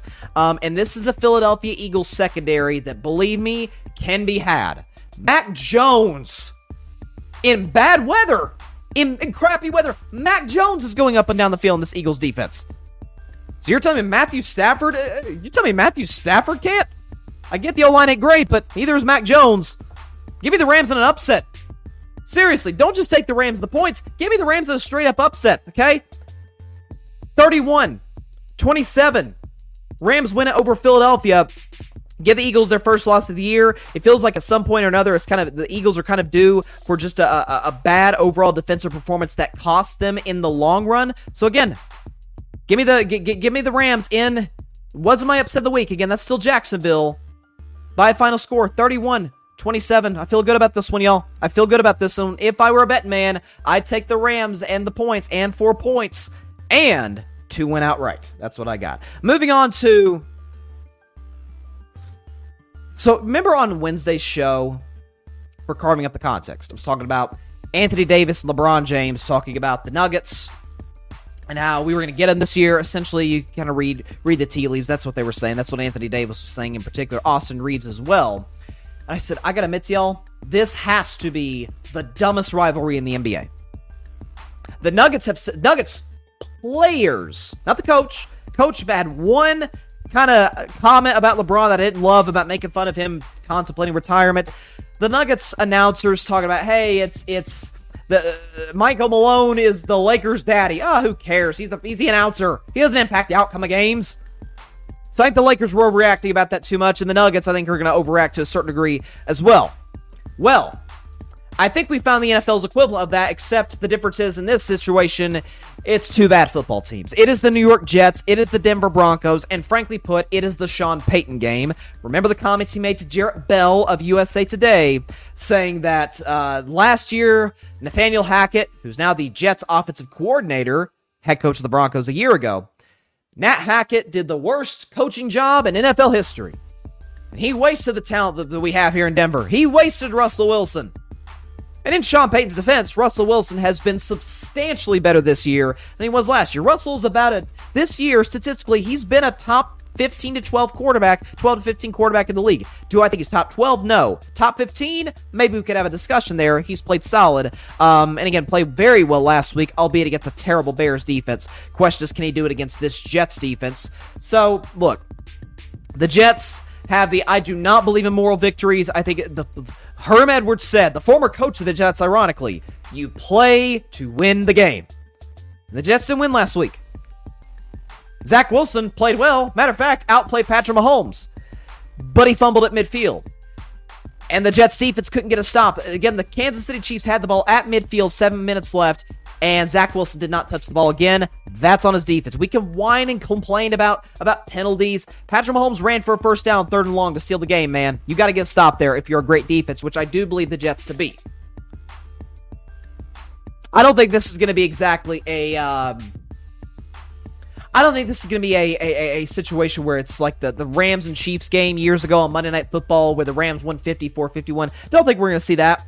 Don't like Denver's defense, but I like Denver's offense. Don't love the Jets' offense, but I love their defense. So, what do I do with this? Well, I'll decide to go, put the final score up. I'll decide to roll with the New York Jets to win this game 23 20. Again, at this point, it's kind of all they have to play for. It's, it, it's sort of sad. Uh, I mean, it really is. It's, it's sort of sad that this is this is what it's come down to for, for the New York Jets in the again the Sean Payton Bowl. But you gotta you gotta take your victories where you can get them. Give me the Saints in this match. I'm sorry, give me the the uh, the, the Jets in this matchup. 23-20 over the Denver Broncos. I guess Zach plays fine, sort of. I think the Jets defense will make a couple plays. I think Breece Hall gets involved a lot in this game, by the way. Uh, uh, Jets coaching staff is talking about how he's ready to go. He's we're to give him more of a workload. He's trying to work him back slowly following the ACL injury a year ago. I'll take the Jets. It, it's not my Bryson's bleak bet game, but it's close. I'll give I'll give the Jets to the W. Gets two and three, and uh, their Super Bowl, their Super Bowl with no Aaron Rodgers now is this game. They'll show up in the Mile High City and get the W over the Broncos, 23 to 20. Moving on to the Kansas City Chiefs, the defending Super Bowl champions, against the Minnesota Vikings. Kansas City on the road, a three and a half point favorite. Again, this was almost my if I were a bet man game because simply put, Kansas City's offense is kind of in need of a let's get a uh, again sort of a get right game. And you say, Bryce, I thought that was the game against Chicago. No, no, no, no, no. Chicago's defense is probably the worst in the NFL, not named the Denver Broncos. Minnesota's isn't that much better, but Minnesota did hold Carolina to 13 points last week. A bad Carolina offense, I understand that, and a terrible Carolina offensive line to 13 points, but 13 points 13 points. The defense may stop at the end of the game to get the W. But with the press uh, surrounding the Kansas City Chiefs, surrounding not Patrick Mahomes and not Andy Reid, not Chris Jones. The game's not played at Arrowhead, so not Arrowhead and the great Chiefs fan base. It surrounds uh, the guy who I, am so I can't tell you how happy I am for him. He, his name is Travis Kelce. I don't know if you've heard of him. Getting to he's dating Taylor Swift, and I'm so just beyond excited about what she's done for this man's career. I, I, honestly, guys, I, have watched sports for a long time, watched football for a long time. No clue who this guy was. I had no idea who Travis Kelce was before two weeks ago, and what Taylor Swift has done for his career, bring him into the limelight, and tr- introducing him to even football fans who are kind of unfamiliar with who's this Ke- Kelce? Kels Kelce? I, he's a pretty good player. He, he's, he, he's solid. I'm speaking facetiously, of course. Travis Kelce is one of the greatest tight ends ever. I don't know if Taylor's going to be at this game uh, when it's all said and done. I think Travis is a big time performance. Chiefs dominate the Minnesota Vikings, bring them down to 1 and 4. Give me Kansas City in this matchup 34 to 24 in this game. 34-24. I almost never, almost never have somebody just run into my studio. Never happens. My sister was in there. I just she just walked in when she heard me talking about uh that Kelce guy. Taylor Swift. The Swifties are, are very excited about this. So give them the W. And Kansas City's simply the better team. Patrick Mahomes is gonna have a spec. Uh, all this slander of Patrick Mahomes is he the problem with the Kansas City Chiefs offense? Oh, stop it.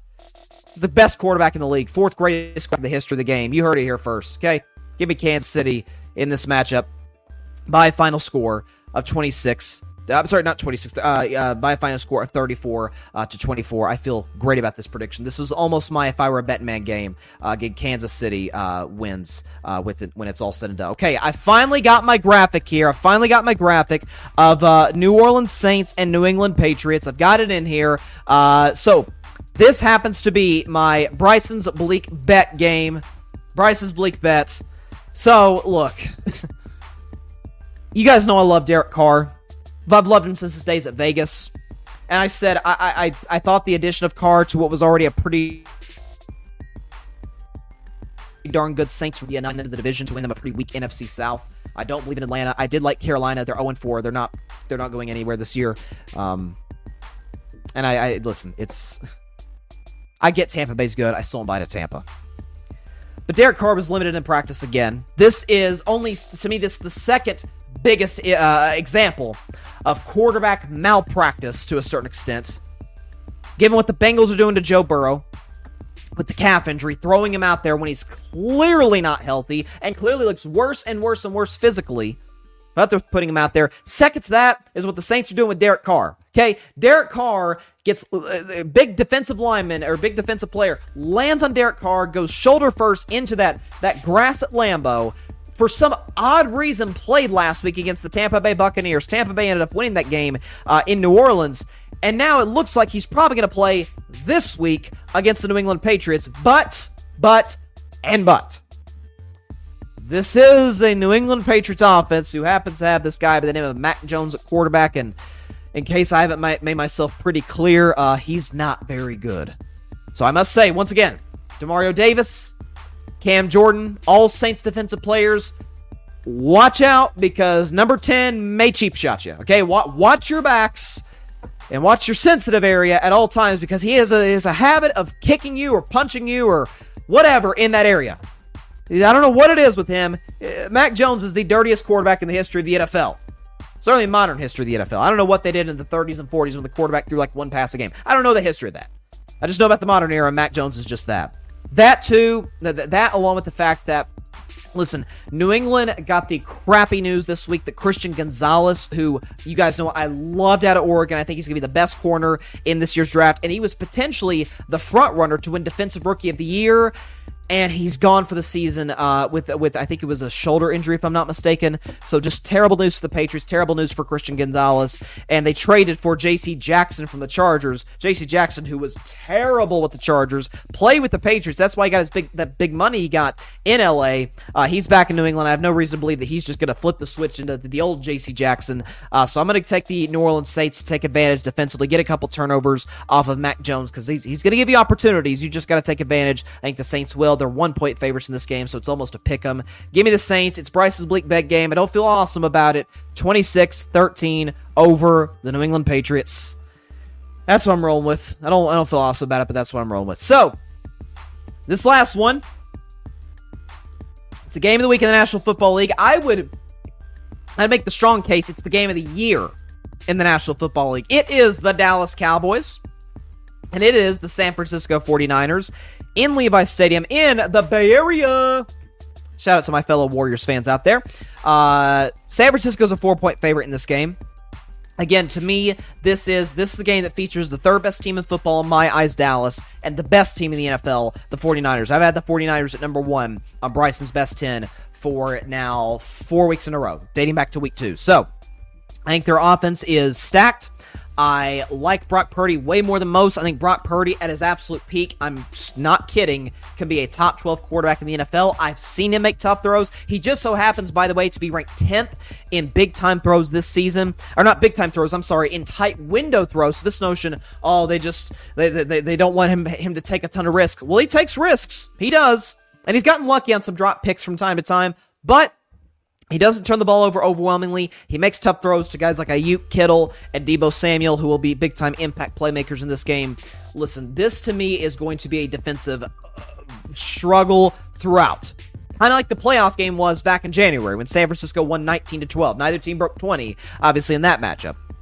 You heard Parnell about an hour ago uh, on this show talking about how the key to this game for Dallas is stopping Christian McCaffrey. Uh, the key for uh, the, the, Cowboys' offense is is for Dak Prescott to play well, for Mike McCarthy to allow him to play well, and, and for Mike McCarthy, I guess, to out outduel Kyle Shanahan. Well, that is not going to happen. Okay, Kyle Shanahan to me is one of the three best coaches in the NFL. He's the best run designer in the NFL. And if there's one thing, again, it, it's it's it's one segment that I do every week. It's called "If I Were a Betting Man." I, I, I get that, and I reserve that for other games, and I'm not going to use it for this game. But if I were a betting man, I don't know what the over under is for Christian McCaffrey in terms of rushing yards. Whatever it is, take the over. Okay, Dallas, as great as they are defensively, and as great as Micah Parsons is, what's his weakness? What's their defense? They can't stop the run. They can't. Arizona ran for 200 yards on them two weeks ago. Uh, again, the, the, the, Giants, Jets, and Patriots could have because Dallas' offense jumped out to so big of a lead. Or in the case of the Giants game, Dallas' defense and Dallas' special teams jumped out to a lead where those offenses couldn't rely on the running game. They had to resort to, to throwing the football uh, on a consistent basis. This is going to be one that comes down to the wire. I think San Francisco's defense again is loaded with great playmakers uh, in the linebacking corps up front. Uh, I, I, don't think Dallas's offensive line is as good as people make it out to be. And frankly put, and I said this on Wednesday, if Dallas is to win this game, if they are to overcome the hurdle that they couldn't overcome the last two years in the playoffs, and this notion that this game holds some type of significance relative to what those two games were, that notion is crazy. It's big for, for Dallas psychologically, but it's not. This is the crossroad games for the for game for the Cowboys. This is a crossroad game for Dak. No, it's not. If they meet in the playoffs, different story. Does Mike McCarthy allow Dak to be the reason the Cowboys either win this game or are in this game because that's going to have to be the case. Because if this is a Tony Pollard game for Dallas, they cannot win. Not against that not against that line in San Francisco, okay? Not with with Nick Bosa, not with with with with, with Armstead, not with those guys. You can't run against this Niners defense consistently. This for Dallas to win, Dak's going to have to be not even great because I think it's going to be low scoring. Just good. If he turns the ball over, he turns the ball over. I'm talking about making the tough throws, making tight window throws. He's going to be under pressure a lot. Will Mike McCarthy allow him to do so? If he does, and I think he will, come second half, it's going to get to a point in time where Mike McCarthy is like, okay, I got to abandon the run. It's not working for us tonight.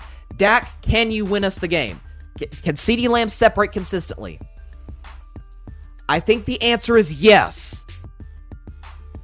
But Dallas is bad in the red zone. They're bad in the red zone, and no defense is going to take advantage of that more than the San Francisco 49ers. Get ready, Dak fans, Cowboys fans, for the everybody pouring on Dak, despite the fact that, you know, literally no quarterback plays well against the Niners' defense uh, in the last few years. But I'm going to take the 49ers to win and cover, cover the four point spread 24 to 19. It's a low scoring affair. I'm taking the under. I think the over under is 44 points, so uh, this this this adds up to 43. So I take the under uh, in, in this matchup in terms of the total points, and I take the Niners to win this game outright because I think their defense is spectacular. Uh, I think Dallas's offense is good. I don't think it's good enough uh, to compete with this Niners defense consistently. Uh, so give me the 49ers to win this game 24 to 19. I will say this. You guys know I'm the biggest Dak fan on earth. I mean, I, I've made that pretty apparent. Um, and clearly, by my prediction there, again, put that up uh, one more time. I've got San Francisco 24 19. I think Dallas is going to get in the red zone. It's going to be kind of similar to the Arizona game, uh, almost to a T, where Dallas gets, you know, this is not a big time Brock Purdy game. It's a big Christian McCaffrey game for San Francisco, uh, and Dallas's offense isn't able to cash in the red zone. Um, not even I think Dak can cash in against that defense. I, I, I don't. And I love Dak. But I've seen Aaron Rodgers in his prime struggle against that defense. I've seen Matthew Stafford struggle for three and a half quarters against this defense. I've seen Geno Smith. Geno's not as good as the guys I mentioned, but I've seen Geno Smith struggle against this defense. Jalen Hurts struggle against this defense. If Dak leads the Cowboys to a win against San Francisco, because for Dallas to win, he will have to be the reason they win. He, he will. I'm going to need some apologies. I'm gonna need some apologies on Monday show. I'm not gonna lie to you. And more importantly than me, Dak's gonna need some apologies. I'm just telling you that right now. By the way, before we get out of here, so I, I I didn't put the graphics together because there's not enough space in the streaming service I or streaming app that I use to uh, to do carving it up live. But uh, Major League, so I again I, I, caught crap from my from my Gryd teammates, and I love every single one of them. But I, I caught crap from some of them for saying that guys, the wild card round of the MLB playoffs is irrelevant. It, it, it is. This, this, I'm talking about this year's edition of the wild card playoffs. Irrelevant. Nobody's watching, and the ratings kind of bear that out. It, it's irrelevant. Um, the division series, on the other hand, woo, if you're a baseball fan, you're gonna enjoy the next week or so. Rangers Orioles. Let's just a quick quick prediction, then we'll get out of here. Rangers Orioles. So I, I had the Rangers getting swept by Tampa Bay. I, th- I thought the Rangers blew the division at the end of the season. Uh, the, the morale of that of that ball club would be in a bad spot. But not only did they sweep Tampa Bay, Tampa scored one run in that entire series uh, in 18 innings of play. So Rangers, who probably should have won the AL West against Baltimore, who had the best record in the American League, uh, and has been kind of the surprise team of Major League Baseball.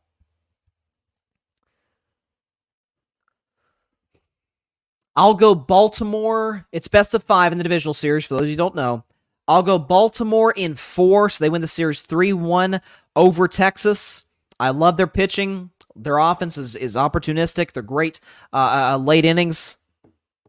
But I most importantly I like their pitching. This again, a lot of a lot of the baseball betting people are saying this can be a, a nip and tuck series decided by maybe a pitch or two here and there, a, a key decision by the manager here and there. I'll take Baltimore in four games over Texas. Uh, sticking in the American League, Minnesota Twins, Houston Astros. Um, I think this will be the least entertaining of the series. Listen, Minnesota's a cool story. I know they they finally won a playoff game, which they haven't done in forever.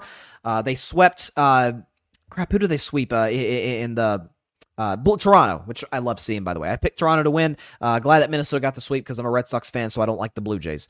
And I don't like the Orioles either, but hey, they, I think they're going to win the series anyway.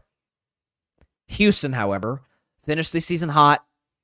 Uh, Yordan Alvarez has had an outstanding season. Jose Altuve has been pretty solid, pretty good since he came back from the injury. Uh, listen, this is as as as battle tested a baseball team as you could possibly have. Obviously, they've won two championships, one an illegitimate championship because of a cheating scandal. But last year, they kind of validated, or not validated, they sort of shut up the people that said, "Oh, the only way you can win by cheating." Well, Dusty Baker had that team in position to win last year. Pitching was awesome. Justin Verlander's back pitching well. Uh, all the Mets fans that were clowning Justin Verlander. No, no, no, no. It's not a Verlander problem. It's a Mets problem. It's a crappy. It's a crappy organization, crappy franchise. Houston's incredibly well run. So I'll take the Houston Astros. They're just the better team uh, in three games in a, in a, in a sweep, three three zip over over Minnesota. Diamondbacks, Dodgers. I think goes four. I think gets to, uh, to, gets to a game four in Arizona at Chase Field. But again, the Dodgers are just the better team. Uh, Mookie Betts has had a spectacular season, as has Freddie Freeman. Pitching in LA has been good. Again, we, we know that at their peak, at their absolute peak, the Dodgers offense has a potential to be the best in baseball. I don't trust Dave Roberts in the long run. I, I don't, and I love Dave Roberts obviously as a Red Sox fan, given what he did for us back in 04. Uh, but uh, his his his decision making has, I mean, his decision making helped help the help the Dodgers kind of gift us, or no, I should say gift us a World Series. Uh, kind of helped the Red Sox win the World Series back in 2018. So thank you very much, David, David Roberts, always in service of the Boston Red Sox. But I'll take the Dodgers in four games. Just the divisional familiarity there. Arizona makes it makes it interesting. Um, I still like Corbin Carroll a lot. Give me the Dodgers though in four. But the best series. What could? And I love the Dodgers, but one could argue this is the National League Championship Series. Philadelphia Phillies, Atlanta Braves, Philly. We know the experience they have last year being the sixth seed, surprising everybody, getting to the World Series after firing their manager earlier that year. Bryce Harper's had another great season. Uh, uh, uh, Trea Turner's been good. I mean, th- this is a that, that that let me tell you something. Winning in Philadelphia, winning playoff baseball in Philadelphia as a road team is brutal. I think this is a series where nobody wins two straight. Whether I mean whether it's one and two, two and three, three and four, I think it's gonna be one, two, three, four, five. It goes five, but the team I picked to win it all before the season started, the Atlanta Braves, eke out this series in five games. Atlanta simply has the best pitching in the playoffs. Offensively, Ronald Acuna, ha- Acuna had one of the best seasons in the history of Major League Baseball. Uh, Let's see. Uh, uh, they've got uh, uh, Matt Olson's been great as well. So I'm going to take the Atlanta Braves in five games. So that means my final four. By the way, I went one and three on my picks in the division series or in the in the wild card round. So I'll bounce back this week. I- I've never been good predicting baseball series ever. I don't know what it is. I suck at it. I suck at it.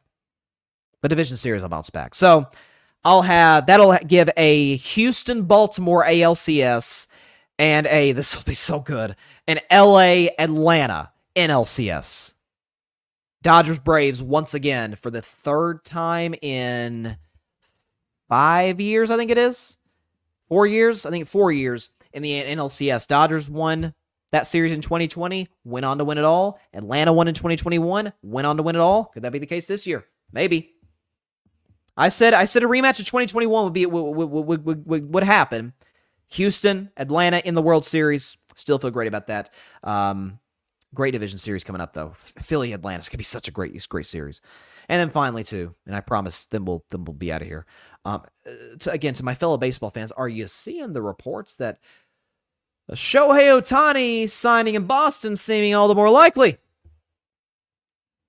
I've already got my show planned out. I've already got my whole show planned out for when, because it's going to happen. When Shohei Ohtani signs with the Boston Red Sox, uh, he's he's He's buddies with Yoshida, who had a great year for us uh, this past season. There's the New Balance connection. Obviously, New Balance uh, heavily affiliated with the Boston Red Sox. Uh, Shohei Ohtani's with New Balance. You know, we screwed our franchise over back in in 19 was it 1919 when the when the Babe Ruth trade was made to the New York Yankees and cursed us for 86 years. We traded Babe Ruth.